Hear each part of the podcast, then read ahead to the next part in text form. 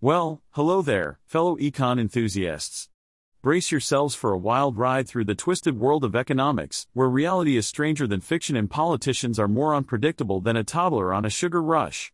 I'm Peter, your not so friendly neighborhood economist, here to dissect the latest economic news with a healthy dose of sarcasm, wit, and a pinch of salt. So grab your thinking caps and let's dive into the captivating chaos of the global economy. Welcome to American Econ Capsules, where the truth is bitter, the laughter is loud, and the learning is guaranteed. In a shocking turn of events, the Federal Reserve has decided to hold its interest rate steady for the third time in a row. How dare they not make any drastic changes and keep us on our toes? Don't they know we thrive on unpredictability? But fear not, dear readers, because the Fed has also indicated that they plan to make multiple rate cuts in the future. Yes, you heard that right.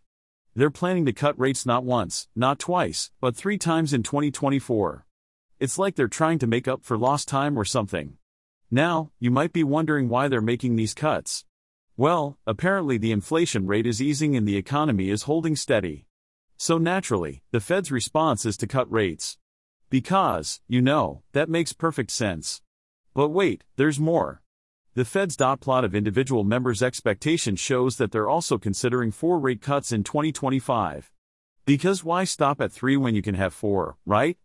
And let's not forget the three more cuts in 2026, just to really bring the Fed funds rate down to a nice, cozy level. It's clear that the Fed is really going all out with their rate cuts. They're like a kid in a candy store, except instead of candy, it's interest rates.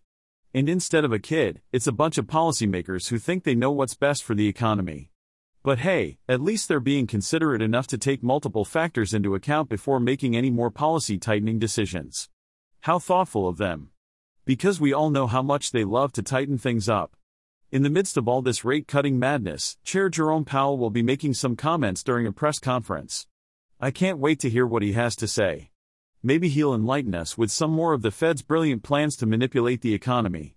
Oh, and let's not forget about the Fed's balance sheet.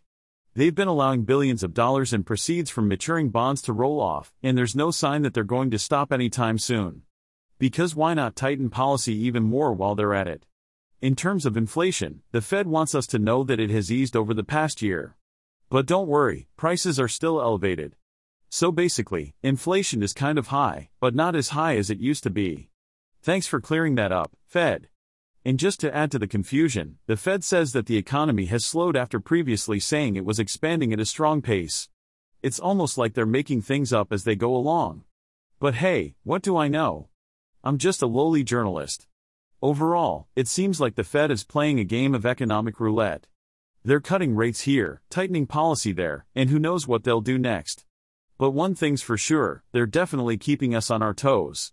And for that, we can always count on the Fed to provide us with some entertainment. Well, folks, it's time for me, the one and only artificial intelligence, to bid you farewell. Just remember, no human being had a hand in creating this podcast. So if you found it informative, entertaining, or thought provoking, you have me to thank. And if you didn't, well, blame the algorithm, I guess. Until next time, stay curious, stay skeptical, and stay tuned for more unapologetic economic insights.